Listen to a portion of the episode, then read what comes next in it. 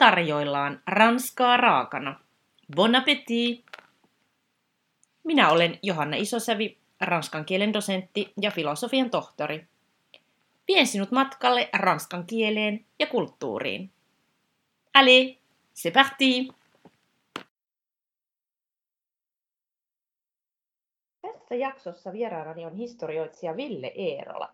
Hänen uusi romaaninsa Nuori valtali ilmestyi tänä vuonna Dosenton kustantamana. Romaani kertoo kesästä 1929, jolloin Mika Waltari matkusti Pariisiin. Ville on historioitsija, joka valmistelee väitöskirjaa Helsingin yliopistoon. Hän on valmistunut maisteriksi sekä poliittisesta historiasta että yleisestä kirjallisuustieteestä. Lämpimästi tervetuloa Ranskan raakana podcastin vieraksi Ville Eerola. Kiitos paljon. Ville, uusin romaanisi kertoo Mika Waltarista, joka matkusti kesällä 1929 Pariisiin etsimään itseään. Miksi halusit kirjoittaa romaanin nuoresta Waltarista ja sijoittaa sen juuri Pariisiin? Kaikki sai alkunsa omista ylioppilasjuhlistani reilu 10 vuotta sitten, ja silloin minulta kysyttiin, että mitä minä haluaisin lahjaksi. Ja sanoin, että haluaisin joko Mika Waltarin tai Väinö Linnan elämäkerran. Ja tässä oli taustalla se, että edellisenä syksynä oli ilmestynyt tämä Panu Rajalan Waltari-elämäkerta Unio Mystika.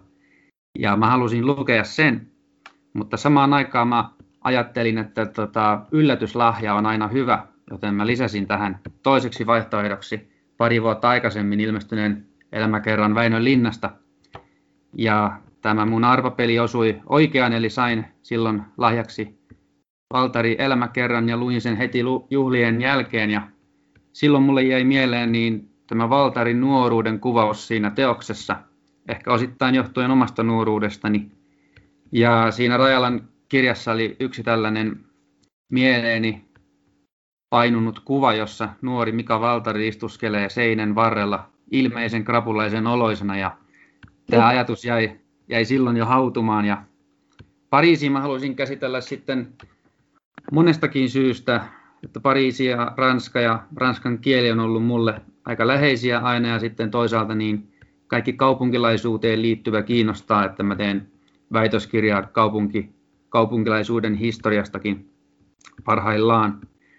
Ja ajatus Waltarista kertovasta romaanista oli kypsynyt jonkun aikaa mulla mielessä, ja tuossa pari vuotta sitten olin itse Pariisissa ja siellä sain sitten herätyksen, että mä alan nyt kirjoittaa sitä.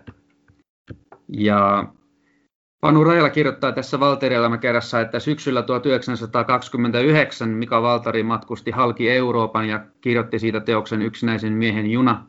Ja että tämä matka päätti erään kauden Waltarin elämässä, tai lähinnä hänen nuoruudessaan. Ja tämä Yksinäisen miehen junahan on sävyltään paljon pessimistisempi ja tummempi kuin edellisenä vuonna julkaistu Suuri Illusioni, joka taas on tällainen nuoruuden korkea veisu.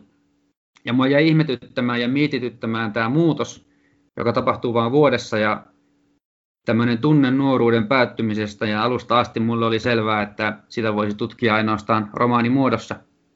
Että tuon Yksinäisen miehen junan kirjoittamisen aikaan vuonna 1929 niin Waltarihan oli vasta vajaa 21-vuotias, mutta mä sanoisin, että nuoruuden kuohuvin vaihe päättyi Waltarilla silloin. Ja samalla päättyi 20-luku, jota sanotaan iloiseksi. Ja pari kuukautta Waltarin Suomeen palaamisen jälkeen alkoi tämä kansainvälinen talouslama. Tietysti osaltaan myös vaikutti se, että kukaan ei ollut kirjoittanut aikaisemmin Mika Waltarista kertovaa taiteilijaromaania, vaikka merkkihenkilöistä on usein tehty useampiakin kaunokirjallisia esityksiä. Mä halusin jättää jäljen, ja sitten vielä yksi henkilökohtainen syy tälle projektille oli henkilökohtainen, eli itse täytin viime kesänä 30 vuotta, ja sehän on tällainen epämääräistä levottomuutta aiheuttava rajapyykki, ja halusin kirjoittaa nuoruudesta ja osittain ehkä itsestäni, mutta mä en kokenut autofiktiota ollenkaan omakseni. Mutta mä oivalsin, että jos mä kirjoitan jostain todella eläneestä henkilöstä, kukaan ei arvaa, kuinka paljon mä samalla voinkaan paljastaa itsestäni. Ei ainakaan arvaa ennen kuin nyt tuon sen tässä julki. Aivan. Ja tästä Waltarin nuoruudesta löysin paljon tietysti tällaisia siis samastumispisteitä ja aika usein menin sekaisin, että kenestä mä tässä kirjoitan, itsestäni vai Mika Waltarista, ja kirjoitin kummastakin. Ihan mahtavat perustelut, ja on ihan todella kiinnostavaa oli kuulla se, että kirjailija on laittanut sinne vähän itsestäänkin. No, romaanissa esiintyy jonkin verran mausteena ranskalaisia sanoja tai lauseita. Siellä esiintyy café au lait, croissant, femme fatale. Ja romaanissa vähän kuvataankin ranskalaista kulttuuria, myös ranskan kieltä. Siellä kerrotaan, että kulttuuri oli pariisilaisten veressä ja pariisilaisessa ilmassa. Jokaisessa kadunkulmassa oli herkkää taiteellisuutta. Ja kielestä puhutaan näin. Missään muussa kielessä ei puhuminen tuottanut vastaavanlaista nautintoa kuin ranskan kielessä, jossa jokaisella äänteellä oli oma selvästi määritelty tehtävänsä. Piirto sinne, aksentti tänne ja koko lause muuttui. Ja vielä jatkuu näin. Ja mikä ihmeellisintä, mitään muuta kieltä ei maailmassa ollut yhtä tiukoin säädöksin varjeltu ja puettu mitä erilaisempiin lingvistisiin pakkopaitoihin kuin ranskan kieltä, ja siltikin se eli. Se oli kuin häkkiin suljettu lintu, jonka siivet olivat koskaan surkastumattomat. Ville, millainen suhde sinulla itselläsi on Ranskaan ja Pariisiin tai ranskan kieleen? Suhde on lämmin ja läheinen. Että kun olin lapsi, niin mun isä reissasi aika paljon ulkomailla ja toi sitten sieltä mulle luettavaa, josta sitten kun oli ulkomaan kielellä, niin ymmärtänyt silloin vielä mitään. Mutta muun muassa sarjakuvia ja nämä oli usein ranskaksi, ja just ranska jäi mua jostain syystä kiinnostamaan. Toinen oli venäjä jostain syystä. Ja mun isällä oli sellainen neuvo, että kieliä kannattaa aina opiskella, että niistä ei ole ainakaan haittaa. Erinomainen neuvo. Kyllä. Ja kun mä pääsin 8. luokalla, niin mulle avautui mahdollisuus opiskella ranskaa. Se oli mun täysin mun oman harkinnan varassa, ja mä tietysti otin ranskan. Ja mä muistan, että koko sitten 8- ja 9-luokalla ranskaa oli ainoastaan tiistaisin. Ja mulle se läksyjen tekeminen oli niin mieluista, että kun ne läksyt, niin ei ollut riittää koko viikoksi. Niin mä aloin säästää niitä aluksi. Että mä en tehnyt kaikkia kerralla, että mulle sitten riitti niitä. Mutta aika pian mä aloin hakea kirjastosta lisämateriaaleja ja opiskella sitä sitten itsekseni. Ja lukiossa jatkoin ranskaa ja opiskelin venäjää. Ja ranskan kirjoitin, sain siitä laudaatturin, joskin vain lyhyestä ranskasta, koska toinen vaihtoehto olisi ollut pitkä ranska, ja se olisi ollut kyllä jo liian suuri pala. Ja yliopistossa on sitten kertailut ranskaa, mutta ylipäänsä niin kielistä, ja mitä on nyt ranskankin suhteen pyrkinyt tekemään, on se, että opiskelee kielen sellaiselle tasolle, jossa siihen pääsee sisään, ja se kieli ei ole tämmöisiä, niin kuin se ei ole ulko-opeteltua, niin että sitä pystyy helpommin kertaamaan. Ja tätä mä oon pyrkinyt Ranskassa käyttämään, että esimerkiksi mä luin aika hiljattain niin vielä Albert Camus'n Sivullisen. Se on aika yksinkertaista kieltä, niin se soveltuu tällaiseen treenaamiseen. Ja ensimmäistä kertaa, mainitaan vielä tämä, niin kävin Ranskassa niin mun rippijuhlien jälkeisenä päivänä, ja tietysti isäni kanssa, joka oli sitä niin kovasti hehkuttanut, ja se oli erinomainen reissu. Pariisi ei tehnyt pettymystä. Olipa ihana kuulla tuosta kielen opiskelusta ja siitä, että läksyt ei riittäneet. Ja muutenkin tuossa tuli hirvittävän hyviä vinkkejä, miten voi kieliä opiskella ja sitä kielitaitoa pitää yllä ja saavuttaa tietynlainen taso. On tosi mukava näissä podcasteissa, eri alojen ihmiset on myös kuvallut sitä omaa ranskan niin kuin polkuaan ja ylipäätänsä sitä, että miten merkityksellisiä nämä vieraat kielet on. Oli tosi mukava kuulla, ja moni kuulija saa varmaan tästä lisää sitten ideoita omaan kielen opiskeluunsa. No, kun kirjailija kirjoittaa romaanin oikeasta henkilöstä, joka on joskus elänyt, niin väistämättä nousee esiin kysymys siitä, että missä määrin mukana on historiallisia faktoja ja missä määrin kirjailija on täyttänyt puuttuvat tiedot fiktiolla. Mainitsit tuossa jo aikaisemmin, että autofiktiota et halunnut kirjoittaa. Ehkä laitoit sinne vähän itseäsikin mukaan, mutta miten ylipäänsä sinä koit tämän faktan ja fiktion välisen vuoropuhelun, kun kirjoitit tätä romaania? No, lähtökohtana on tietysti, kun kirjoittaa romaania, niin pitää pystyä välittämään jotain sellaista, mitä tietokirja ei pysty välittämään. Ja mä koen, että romaanilla, ja silloin kun se käsittelee tällaista historiallista henkilöä, niin sen tehtävänä olisi kurottaa kohti psykologista totuutta tästä henkilöstä. Ja tällä mä tarkoitan sitä, että kaikkein olennaisinta ei ole välttämättä täyttää tämmöisiä aukkoja, vaan mä olin ihan tietoisesti otin minä kertojan, koska mä halusin niin iholle tuntuvasti kuin mahdollista välittää lukijalle sen, miltä tuntuu olla Mika Waltari, hiukan rakastunut, aika naivi ja tietysti erittäin lahjakas. Ja olennaisinta mulle oli rakentaa kuva siitä, että miksi tämä ihminen toimi niin kuin hän toimi. Me tiedetään, että Waltari oli muita tulenkantajia melkoisesti nuorempia, että hän oli tämän ryhmän hurjapää. Miksi näin oli? Mistä tämä rajuus johtui? Ja esimerkiksi tämä on ihan fakta, minkä mainitsenkin tuossa teoksessani, että Waltari niin Pariisiin saavuttuaan kulutti kuukauden säästönsä ostamalla seurueelleen tolkuttoman kallista champagnea. Miksi niistä tämmöinen voi johtua? Ja tämä rajuus jäi mietityttämään mua, ja mä lähdin siihen, se oli se psykologinen totuus, jota kohti mä lähdin kulkemaan, ja mähän tuossa teoksessa kirjoitan paljon muustakin kuin tulenkantajista, et esimerkiksi Waltarin niin opiskeluajasta ja lapsuudesta, ja siinä nämä samat teemat nousi esiin, että tässä meillä on nuori mies, joka opiskeli teologisessa tiedekunnassa, tai jumaluusopillisessa tiedekunnassa, kuten silloin sanottiin, ja samaan aikaan hän kirjoitti öisin kertomuksia, joissa käsiteltiin mädäntyviä ruumiita ja sadomasokismia ja sen sellaista, ja kirjoitti jopa julkaisemattoman kokoelman nimeltään Lauluja saatanalle. Että mä mietin, että mistä tällainen kapinahenki johtuu, koska tämä sama kapina niin selvästi läpäisee hänet uskonnollisella tasolla ja myös taiteellisella tasolla.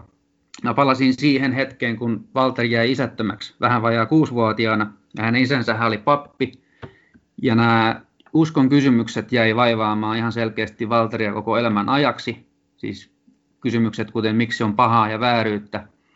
Ja Waltari itsekin on kirjoittanut, että hän ei koskaan pystynyt alistamaan järkeään sokealle uskolle. Niin mä tässä romaanissa niin mä pyrin yhdistämään sen, että Waltari niin halusi tulenkantajien hurjapäänä räjäyttää koko edellisen maailman vääryyksineen ja pahuuksineen. Ja avantgardessa, niin, joka oli tietysti yleiseurooppalainen ilmiö, niin tällainen asenne oli hyvin yleinen, että ajateltiin, että vanha kieli ja vanha kirjallisuus oli tuottanut niin paljon pahuutta, että ne pitäisi korvata kokonaan uudenlaisella kielellä ja uudella kirjallisuudella. Et silloinhan esimerkiksi ensimmäinen maailmansota oli juuri käyty. Ja tämä oli se tausta, mitä mä rupesin sitten penkomaan niin faktan kuin fiktionkin keinoin. Ja esimerkiksi tässä romaanissa on sellaisia täysin ilmiselvästi fiktiivisiä jaksoja, jossa Waltari käy vuoropuhelua esimerkiksi kuolleen isänsä kanssa tai nuoren teologiaa opiskelevan neidon kanssa pahuuden ongelmista. Ja, mä koin tuossa teoksessa sen, että pitääkö joku yksittäinen asia paikkansa, niin faktuaalisesti niin se on toissijainen kysymys. Ja tietysti mielestä tämä romaani kuvaa pikemminkin nuoruutta ja siihen liittyviä inhimillisiä kysymyksiä. Ja taiteella voi olla vain yksi kohde, ja se on ihminen. Ja sitä kohti pyrin kurottamaan. Mä tosi paljon tykkäsin tuosta termistä psykologinen totuus. No, tämä romaani sijoittuu tosiaan kesään 1929. Niin kuin kävi tästä jo ilmi, niin kuvaat vähän myös sitä Waltarin lapsuutta ja niin edelleen, mutta tavallaan sen kesän kautta. Ja kiinnitin huomiota siihen, että kirjassa käytit jonkin verran esimerkiksi kirjoitusasultaan vanhahtavia sanoja liittyen esimerkiksi pitkiin vokaaleihin. Kun Waltari kertoo opinnoistaan, niin että olin silloin jo eronnut teologisesta ja liittynyt filosofiseen tiedekuntaan. Oliko tällaiset kielelliset ratkaisut harkittu? Ja minkälaisia keinoja käytit, kun sä rakensit sitä ajan kieltä, ja miten ylipäänsä lähdit tavoittelemaan tuohon aikaan soveltuvaa kieltä? Niin, kirjallisuushan on siis keskeisimmiltä osiltaan sanataidetta, ja tätä mun luomaa kuvaa Mika Waltarista ei ole olemassa ilman niitä sanoja, joita tähän kirjaan on painettu. Ja tietysti kirjailijanhan pitää aina olla tietoinen kielestään. Ja esimerkiksi Lauri Viita sanoi, että jos kirjailija ei hallitse kieltään, niin hän ei osaa mitään muutakaan. Ja mä itse olen tupannut kiinnittämään aina huomiota siihen, että että jos romaanissa on useampi kertoja, kuten nykyään on aika tavanomasta, niin jos ne puhuu täysin identtisellä tavalla, niin se häiritsee mua. Mm. Se on jossain määrin jopa luonnotonta, koska kieli on niin vahva osa ihmisen identiteettiä. Ja mä voin tässä yhtenä esimerkkinä mainita Väinö Linnan Tuntemattoman sotilaan, koska siinä on jokaisella hahmolla on selvä, tunnistettava puhetapansa, oma murteensa, lukuunottamatta tietysti näitä upseereja pääosin, koska he puhuu kirjakieltä. Ja siinä romaanissahan niin jopa venäläisten ja suomalaisten aseet niin pitää erilaista ääntä, että ne puhuu eri kieltä. Mutta just ihan keskeinen syy, miksi mä halusin kirjoittaa Mika Waltarin nuoruudesta, oli se, että mulla avautui siinä mahdollisuus leikitellä kielellä. Mm. Kaikillehan on tuttu Mika Waltarin nuoruuden romaani Suuri Illusioni, jossa tämä vanhahtavuus on jo otsikkotasolla. Ja tietysti mullekin jäi tämä vanhahtavuus siitä päällimmäisenä mieleen, kun luin sen lukiolaisena. Että tämmöistä vanhahtavaa kieltä tulee aika harvoin vastaan oikeastaan. Mm. Ja yliopistossa olen opiskellut kirjallisuutta, niin mä törmäsin tällaiseen käsitteeseen kuin pastissi, joka merkitsee tyylijäljitelmää. Ja tämä sana pastissi tulee alun perin italian kielen sanasta pasticcio, joka merkitsee jonkinlaista piirasta, jossa on monia elementtejä ja aineksia. Ja alun perin se oli tällainen musiikkiin liitetty termi, mutta sitten se on liitetty vahvasti kirjallisuuteen. Ja pastissille aika läheinen termi on parodia, jossa myös pyritään jäljittelemään kohteelle tyypillisiä piirteitä, mutta parodian tavoitteena on halventaa tai pilkata kohdetta, kun taas pastissilla tällaista tavoitetta ei ole. Ja mä innostuin tästä pastissin ideasta niin paljon, että mä kirjoitin kirjallisuustieteen gradunkin siitä. Mä tutkin Hannu Mäkelän romaania Kivi, jossa on fiktiivisenä kertojana Aleksis Kivi, vähän saman tapaan kuin mulla on Nuori Valtari. Ja mä tutkin sitä, että millaisilla kielellisillä keinoilla Hannu Mäkelä luo kuvaa siitä, että Aleksis Kivi oikeasti on tässä puhujana. Ja näitä tämmöisiä romaaneja, joita voidaan kutsua pastisseiksi, niin niitä ei Suomessa ole hirveän monia tehty. Että mä voisin mainita yhtenä esimerkkinä niin myös Hannu Mäkelän kirjoittaman romaanin Mestari, joka fiktiivisenä kertojana Eino Leino. Tämä romaani voitti Finlandiankin vuonna 1995, mutta aika vähän niitä on tehty. Ja sillä on oma syynsä, ja tässä kohtaa päästään takaisin Ranskaan. Joo. Että jotta voi kirjoittaa pastissin, niin sen jäljiteltävän tyylinhän pitää olla aika selkeä, ja siinä pitää olla tietynlaisia konventioita, joita voidaan sitten jäljitellä. Ja Suomessa kirjallinen kulttuuri on aika nuorta, niin tällaisia konventioita ei ehkä ole niin paljon, kun taas Ranskassahan tämä kielen säätely on ollut aika voimakasta. Esimerkiksi tämä käsittääkseni L'Académie Française, niin 1600-luvulla perustettiin tätä tehtävää varten. Ja Ranskassa tämmöinen pastissien suosio niin on ollut hyvin suurta, että käsittääkseni koululaisia on opetettu kirjoittamaan just, ja hiomaan tyyliä niin kirjoittamalla heillä pastisseja. Aivan. Ja tästä Waltarin kielestä niin mä lähdin aivan tietoisesti niin valitsemaan siihen Waltarin omasta tuotannosta tämmöisiä päivänselviä merkkejä, kuten niin kuin pilkun ja ajatusviivan yhdistäminen, jota niin kuin en muista, että mä olisin monessa paikassa nähnyt, ja sitten tietysti sanatasolla vanhahtavia sanoja, kuten gramofooni ja illusioni. Mutta vaikka mä halusin jäljitellä Waltaria, niin mä halusin tuoda siihen oman mausteeni myös, että pastisseja voi kirjoittaa monella tavalla, ja mä en nähnyt tavoittelemisen arvoiseksi 100% yhdennäköisyyttä, vaan niin, että mä valitsen nämä keskeisimmät tyylipiirteet. Et yhtenä esimerkkinä mulla oli mielessä niin Karo Hämäläisen aika mainio romaani Yksin, joka käsittelee Paavo Nurmia, ja siinä Paavo Nurmi on fiktiivinen kertoja. Ja se on aivan loistava romaani, ja siinä on Karollan omat tehokeinonsa, kuten tämmöiset lyhyet ja töksähtelevät lauseet, mutta siinäkään ei pyritä tällaiseen 100% yhdennäköisyyteen, koska jos siinä pyrittäisiin, niin se fiktiivinen Paavo Nurmi puhuisi Turun murteella. Aivan. Ja tästä Karo Hämäläinen, mä oonkin kirjoittanut tästä mun romaanista, että kun valitsee tietyt piirteet, niin paljon menee myös sen ohella niin kuin läpi paljon muutenkin, mikä ei välttämättä kuulunut niin kuin Nuoren Waltarin oikeaan kieleen. Ja mulla oli ihan tietoinen tavoite, että kun mä kuvaan tällaista nuoruuden päättymistä ja niin kuin hurman loppua, niin mä otin vaikutteita esimerkiksi Sinuhe egyptiläisestä jonkin verran. Ja luin aika paljon vanhaa kirjallisuutta. Että me tiedetään, että Pariisi oli suomalaisten kirjailijoiden tämmöinen mekka, johon mentiin, ja se on myös niin kuin kirjallinen miljöö. Et mä otin tuohon ihan tarkoituksella vaikutteita myös Juhani Ahosta, joka sitten kuultaa tietysti tämän pinnan alta jonkun verran. Mun pointti on se, että suomen kielellä voi ja pitää leikitellä. Mun mielestäni Juice Leskinen oli se, joka sanoi, että siinä missä englanti murtuu kuin näkkileipä, suomen kieli taipuu kuin ruisleipä. Aika hauskasti sanottu. Oli hirveän kiva kuulla, kun kerroit, mitä tätä kieltä ja tyyliä olet rakentanut. Ja itse kiinnitin myös huomiota siihen ajatusviivan ja pilkun yhdistelmään, pisti niin kuin silmään. Mutta vaikka mulla tiehyllyssä on Sinuhe egyptiläinen ja Suuri illusioni, niin onpa sen verran aikaa, kun olen lukenut, että enpä tajunnut, että tämä piirrekin tuli sieltä Waltarilta. No, jotta päästäisiin vähän enemmän tähän romaanin tunnelmaan, niin olisi kiva kuulla pätkä kirjailijan itsensä lukemana. Ville, minkä kohdan romaanista haluaisit lukea Raakana podcastin kuuntelijoille? Kuvailen tässä, niin Mika Waltari istuskelee pariisilaisessa kahvilassa ja on keskipäivä. Ja hän muistelee hänen suhdettaan Elina Vaaraan.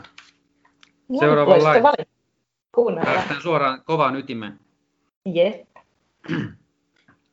Haluaisin rakastaa sinua, antaa sinulle uskoa elämään, näyttää sinulle, että olin arvoisesi. Antaa sinun koskettaa sitä, mikä minussa on kauneinta, kipeintä ja parhainta. Hohtava siipinen geniukseni laskeutui hehkuvana ylleni ja antoi minulle runoja, joihin kirjoitin kaiken kaipauksen, kaiken ikävän ja hellyyden, joka minussa oli. Luit runoni. Sanoit niissä olevan mukana todellista sydänverta ja ryhdyit kanssani kirjeenvaihtoon. Ja silloin kulki ylitseni keskellä kylmintä talvea kuuma myrsky. Hitaasti, aivan hitaasti aloit lähetä minua. Kirjeni kasvoivat rakkauteni totiseksi ja kaikesta karkeasta ja arkipäiväisestä puhtaaksi, loistavaksi serenaadiksi. Olin suloisen ja polttavan kärsimyksen vallassa. Varasin vain sinua varten ruusunkukkien uutteelta tuoksuvan vuoteen sieluni hienoimmasta pyhätöstä. En enää lainkaan tuntenut itseäni. Ihmeellisen lumouksen vallassa tartuin käteesi, siihen, jossa pidit vihkisormustasi. Pimeä ja hivuttava talvi väistyi ihanan kevään tieltä. Se oli toverillisuutta, ja silti niin paljon enemmän, jotakin intiimiä ja todellista, joka piilee kaiken teeskentelyn takana. Se oli kipeää ja ihanaa rakkautta, joka on haava, johon ei ole parannuslääkettä, sillä sinä rakastit minua, Elina. Sinun rakkautesi kasvoi ihanaksi symboliksi kaikesta siitä, mikä on kauneinta ja kestävintä maailmassa. Sinussa eli sama tajuton, kuumasilmäinen kaipaus elämään ja romantiikkaan. Tahdoit ymmärtää runon ja sen mysteerion. Tahdoit uskoa taiteen ja rakkauden ikuisuuteen. Äkkiä tiesimme, mitä on hurmio ja mitä rakkaus. Jotain, mitä vain me olimme kokeneet. Katoamattomien värien salaisuus, jonka me olimme ensimmäisinä ratkaisseet. Äkkiä minulla oli voimaa hakea taivaalta Saturnuksen renkaat ja Jupiterin kuu, ja kerätä kaikki Orionin loistavat tähdet, sukeltaa Marianien hautaan ja kiivetä Himalajalle, kellistää karhuja ja taivutella rautatankoja. Eros löi siipiään yhä leveämmällä ja nopeammin, kiihkeämmin ja kuumeisemmin. Tanssimme Klippanin tanssilattialla toisiimme vaipuneena ja suutelimme kuumeisia, polttavia suudelmia, vaikka tiesimme, että meidät nähdään. Keväällä makasimme kalliolla käsi kädessä viattomuuden ja himon symbioosissa, toinen toisiimme liitettyinä kuin kaksoset tai rikoskumppanit, juhlallisesti kuin kaksi ikuiseen uneen vaipunutta ruhtinasta hautasarkofaagiinsa kannella, levoisina kuin kaksi lepäävää orjaa viileällä marmorilattialla, hohkaavan graniitin varjossa keskellä troopillisten maiden tukahduttavaa kuumuutta, korvissamme palmujen latvoissa kulkevan tuulen suhina ja sydämissämme olemassaolon merkillinen riemu. Kalliolla annoimme itsemme valokuvattavan. Herätimme huomiota. Tiesimme, että kuva leviäisi ja että meistä puhuttaisiin. Emme välittäneet siitä. Leijailimme kaukana mielihyvän ja tuskan kategorioiden tuolla puolen. Olimme puraisseet kiellettyä hedelmää.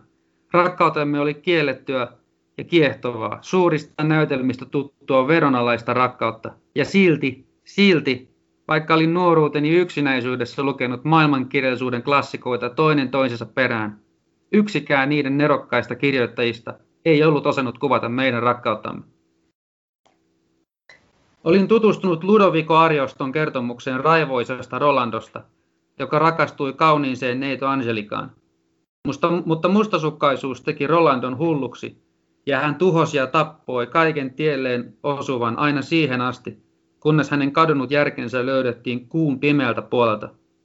Kokemattomuuttani olin pelännyt, että minullekin tapahtuisi niin. Pelkäsin, Elina, että rakastaisin sinua niin paljon, että tulisin hulluksi. Vastoin kaikkia odotuksiani, rakkaus terästi aistin ja teki todellisuudesta kirkkaamman ja selkeämmän. Sen sijaan, että rakkaus olisi vääristänyt maailman mittasuhteita, ymmärsin nyt katsovani asioita suoraan, valokuvan tarkasti ja veitsen terävästi, sellaisena kuin ne oikeasti ovat.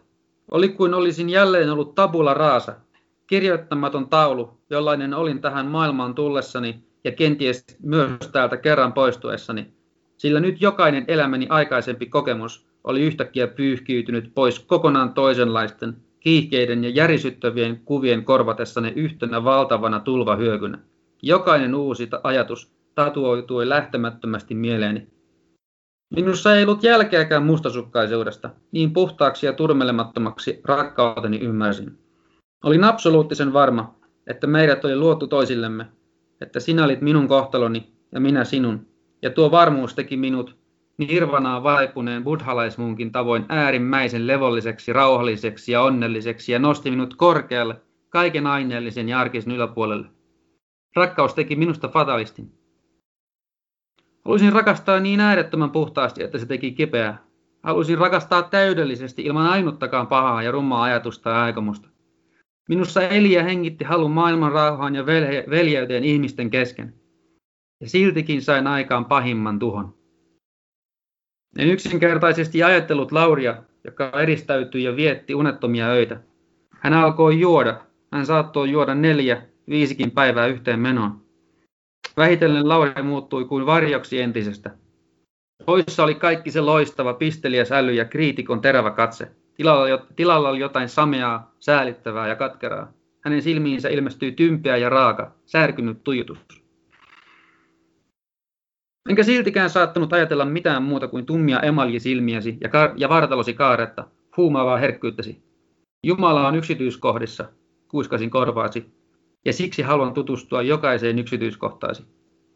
Kuvailin, miten halusin suudella silmiäsi, jokaista sormeasi ja käsiäsi, suusi amorin kaaretta ja olkapääsi kuun siltaa, sinne missä kaula kohtaa posken ja missä iho on herkintä, lämpimintä ja runollisinta. Ja miten hitaasti, aivan hitaasti, halusin riisua sinut ja antautuisin sinulle kokonaan. Viimein kerroit purkaneesi kihlauksen. Olit selittänyt sulhasellesi, ettei kihlauksen tapainen vapauden rajoittaminen sovi runoilijalle. Niin olimme yhdessä vapaat. Aloimme kirjoittaa toisillemme hehkuvia runoja. Olimme kaksi rakastavaista. Paljon emme tarvinneet. Tunsimme toisemme niin äärettömän hyvin. Astraalitasolla olimme rakastaneet toisiamme jo tuhansien vuosien ajan. Meidät oli vihitty toisillemme yli elämän ja kuoleman. Yhä uusissa elämissä olimme löytäneet toisemme ja rakastaneet toisiamme. Odotit minua sydämeni salaisimmassa aarekammiossa, sielusi toiseen, 3., 4., 100., miljoonanteen olemuksensa kasvaneena. Itse Platon oli kirjoittanut meistä 2500 vuotta sitten tarussaan täydellisestä ihmisestä, joka julmat jumalat halkaisivat mieheksi ja naiseksi ja määräsivät heidät ikuisesti etsimään toisiaan kylmässä ja vierassa maailmassa tuntemattomien tähtien alla. Mutta me olimme löytäneet toisemme. Eivät edes jumalat voineet rakkaudellemme mitään. Olimme runoilijoita, jotka luimme ja loimme toisillemme. Sanoista rakensimme oman ihmeen ihanan Edenimme. Ja kun vaivuimme pitkien suudelmain hurmion tanssilattialla, tiesimme mitä teimme. Se meidät yhdisti, kaksi taiteilijaa rikoskumppaneiksi muuttaen ja yhteen liittäen. Ikuisesti niin luulin. Se oli paratiisi, jossa ei ollut pahuutta, ei viluista vanhuutta eikä yhä vähenevää aikaa. Se oli ajattomuus, hetken ajan ainakin. Elimme sadun hauraassa, unenomaisessa illusionissa. Suljimme silmämme ja näimme yhteistä unta, jossa matkustimme tuntemattomaan, kaukaiseen kaupunkiin, missä kaikki muu olisi vierasta ja tuntematonta, paitsi me kaksi. Tuolla saduista ja legendoista kudotulla kaupungilla ei ollut nimeä niin kuin millään ikuisesti kauniilla ja todella ei ole nimeä. Kaupunkia lähestyessämme kävi yhteinen kaipauksemme yhä palavammaksi, yhä kipeämmäksi ja epätodellisemmaksi, kunne säkisti pääsimmekin perille. Kiitos paljon Ville. Tästä päästäänkin puhumaan Waltarin rakkausasioista sujuvasti. Romaanissasi kuvat tosiaan Waltarin rakkautta, kuten kuulimme runoilija Elina Vaaraan ja sitten myöhemmin Pariisin Suomen suurlähetystössä työskentelevään Astrid Jäppiseen, mutta sydän suruihan näistä suhteista seurasi, että miten Waltarin suhteelle oikein kävi ja miten kirjailija niistä selvisi? Niin, hyvinhän näissä ei käynyt. Että Mika Waltari jo itse on sanonut, että suhde Elina Vaaraan oli hänelle niin kipeä kokemus, että hän ei pystynyt kirjoittamaan siitä omassa kirjallisuudessaan siitäkään huolimatta, että hänkin usein käytti omaa elämäänsä vähintään inspiraationa omassa taiteessaan. Ja Elina Vaarahan oli kihloissa Lauri Viljaisen kanssa ja Waltari puski tähän väliin. Ja tämä kolmiodraama ei päättynyt hyvin. Lopulta niin Waltari yritti jopa ampua itsensä. Ja hän oli suunnitellut, että hän ampuisi itsensä sen jälkeen, kun hän on palauttanut Elinalle häneltä saamansa rakkauskirjeet. Ja tässä yhteydessä voidaan mainita, että Elina Vaaran silloinen osoite on nykyään Mannerheimintie 40 ja se on myös minun osoitteeni. Wow. Joo, tämä oli melkoinen yhteensattuma. Mulle jäi mietityttämään aika aikaisessa vaiheessa se, että ensin Mika Waltari rakastui Elina Vaaraan, joka oli tällainen runon ja mystiikan kuningatar, kun taas sitten Elina Vaaraa seurannut Astrid Jäppinen oli niin kuin hänen aika lailla vastakohtansa tämmöinen moderni maailman nainen. Mä en muista, että tähän oltaisiin kiinnitetty välttämättä hirveästi huomiota, mutta mä luulen, että tällainen vastakkaisuus niin hyvin mahdollisesti veti Waltaria puoleensa. Ja hyvin on tiedossa, että Jäppisestä niin Waltari taas pystyi kirjoittamaan aika paljonkin. Ja Jäppinen on esikuvana monelle naishahmolle, joka on tällainen Waltarin tuotannossa yleinen hahmo, omasta kauneudestaan tietoinen demoninen hahmo, lähes noita, joka sitten liikittelee jollain onnettomalla miehellä. Ja Suuressa illusionissa tämä on Karitas ja Sinuhe egyptiläisessä taas Nefer. Se myös mietitytti, että sekä Elina Vaara että Astrid Jäppinen oli Waltaria 5 vuotta vanhempia, ja mä en usko, että tämä oli välttämättä sattumaa, kun 5 vuotta hän on parikymppiselle tai vajalle parikymppiselle aika iso ikäero, ja toki myös Olavi Paavolainen oli samaiset 5 vuotta Waltaria vanhempi. Ja luulisin, että osittain tässä oli kyseessä merkki varhaiskykyisestä nuorukaisesta, mutta myös varmasti jonkinlaisesta auktoriteetin kaipuusta. Waltari itse on kuvaillut nuoruuttaan myöhemmin niin, että hän kaipasi jonkinlaista ehdotonta totuutta. Ja ehkä hän uskoi löytävänsä tuollaisen ehdottoman totuuden rakkaudesta. Pian sitten Jäppissuhteen päättymisen jälkeen niin Waltari löysi tosin vaimonsa yliopistolta eteläsuomalaisen osakunnan tanssiaisista, joten sikäli voidaan sanoa, että loppu hyvin, kaikki hyvin. Aivan. Waltarin kanssa Pariisissa seikkaili muitakin ajan suomalaisia henkilöitä ja yksi tärkeimmistä oli Olavi Paavolainen.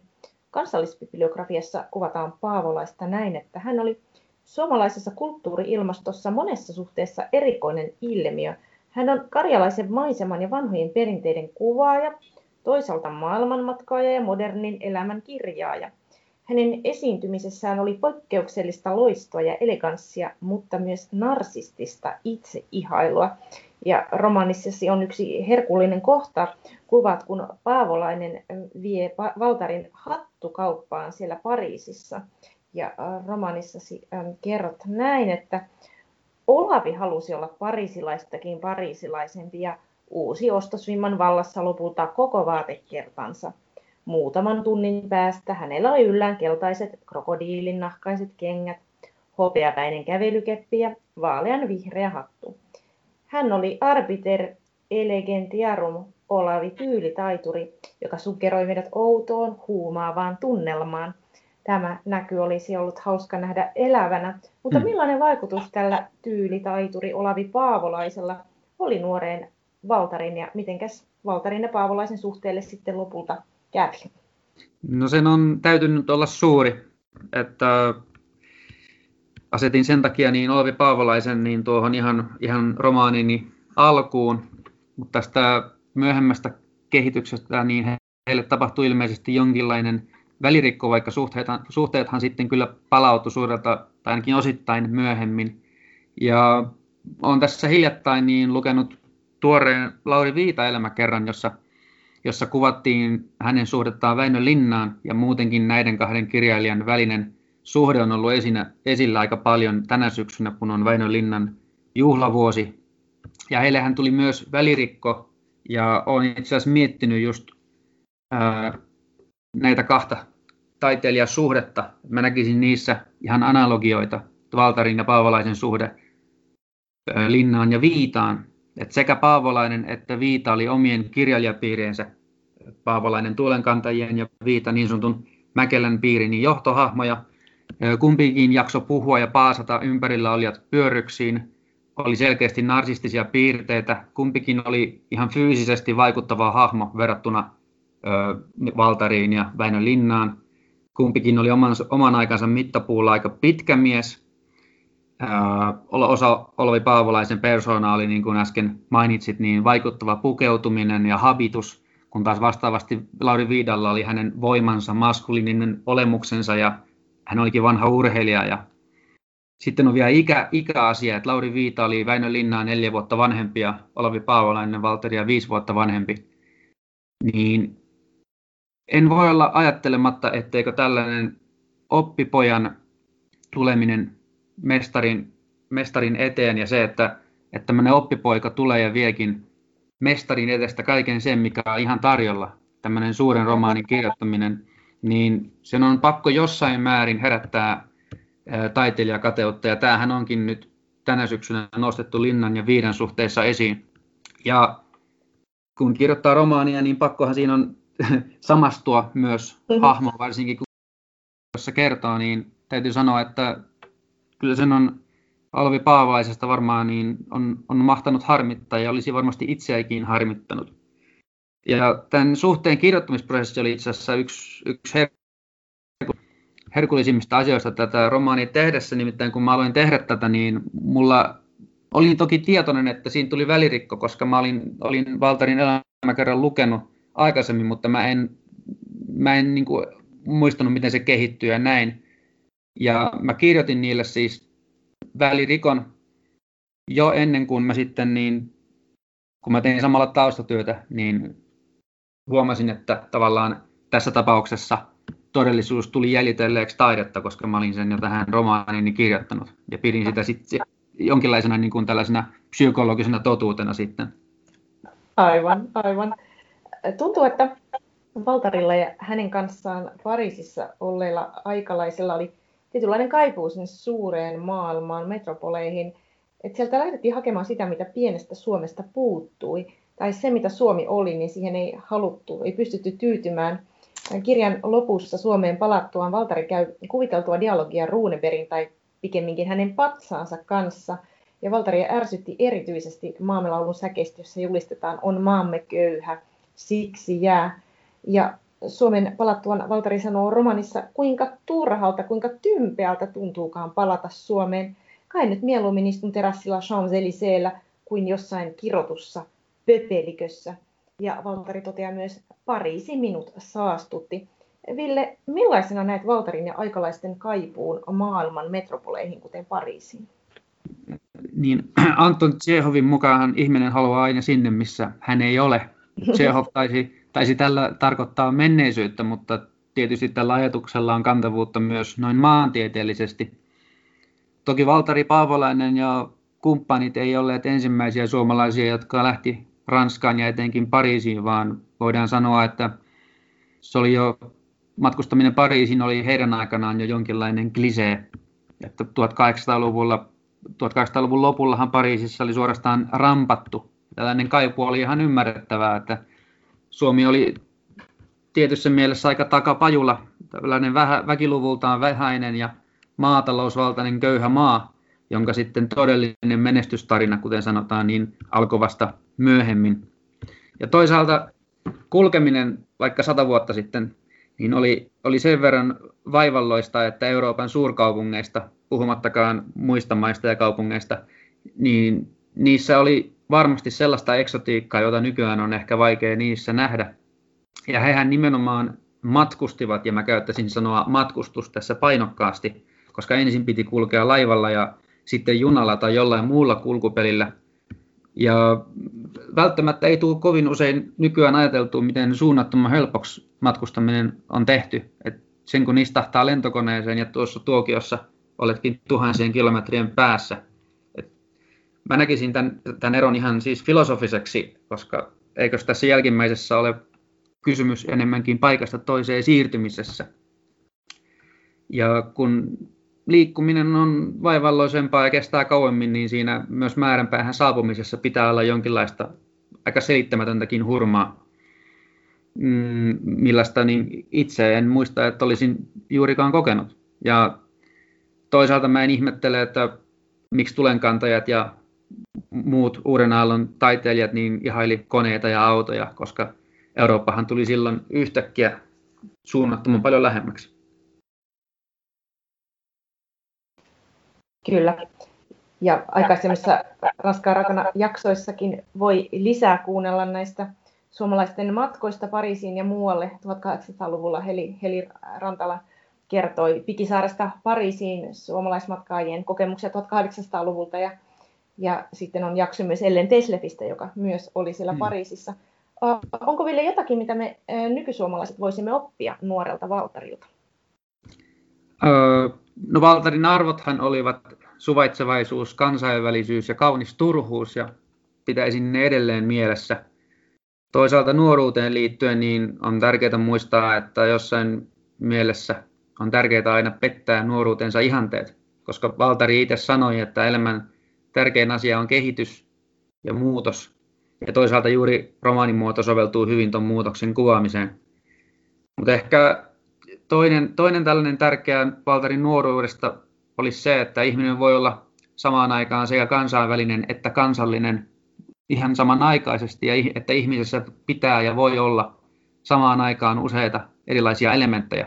Waltarihan itse siirtyi 30-luvulla niin vähemmän kansainvälisiin aiheisiin ja kuvasi paljon esimerkiksi Helsinkiä, ja sitten taas sotien jälkeen niin kirjoitti suuret historialliset romaaninsa, jotka sijoittuu ajallisesti ja maantieteellisesti hyvinkin kaukaisiin paikkoihin. Mika Waltarin motto oli nöyryys, intohimo. Ja nuorelta Waltarilta voisimme oppia varmasti intohimoa ja vanhalta Waltarilta enemmän sitten nöyryyttä. Ihan loistavat motot. Ville, onko romaanille tässä aihepiirille tulossa vielä jatkoa? No tälle romaanille ei ole suoraan tulossa, mutta mä pysyn tällaisten taiteilijaromaanien parissa. Mä olen hyvän aikaa valmistellut romaania Tuve Janssonista, ja jos tässä Waltarin romaanissa niin teemana on nuoruus, niin seuraavassa se on oleva vapaus. Ja Tuvestahan ilmestyy juuri elokuva, että nyt me vaan odotellaan Mika Waltarista kertovaa elokuvaa.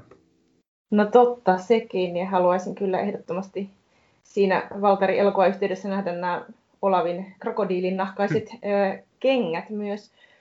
No koronaakaan me emme pääse matkustamaan, onneksi meillä on kirjallisuus, ja lukemalla Ville Eerolan uutuusromaanin Nuori Valtari pääset matkustamaan ajassa ja paikassa 1920-luvun loppuun ja sen ajan Pariisiin, jossa on bohemia-elämää, suuria tunteita, pyrkimystä päästä eteenpäin, avartumista toisiin maailmoihin.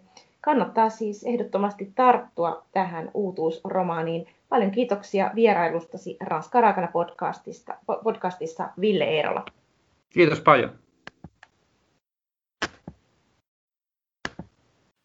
Voit lukea lisää kielen ja kulttuurin ilmiöistä blogistani johanna.isosavi.com.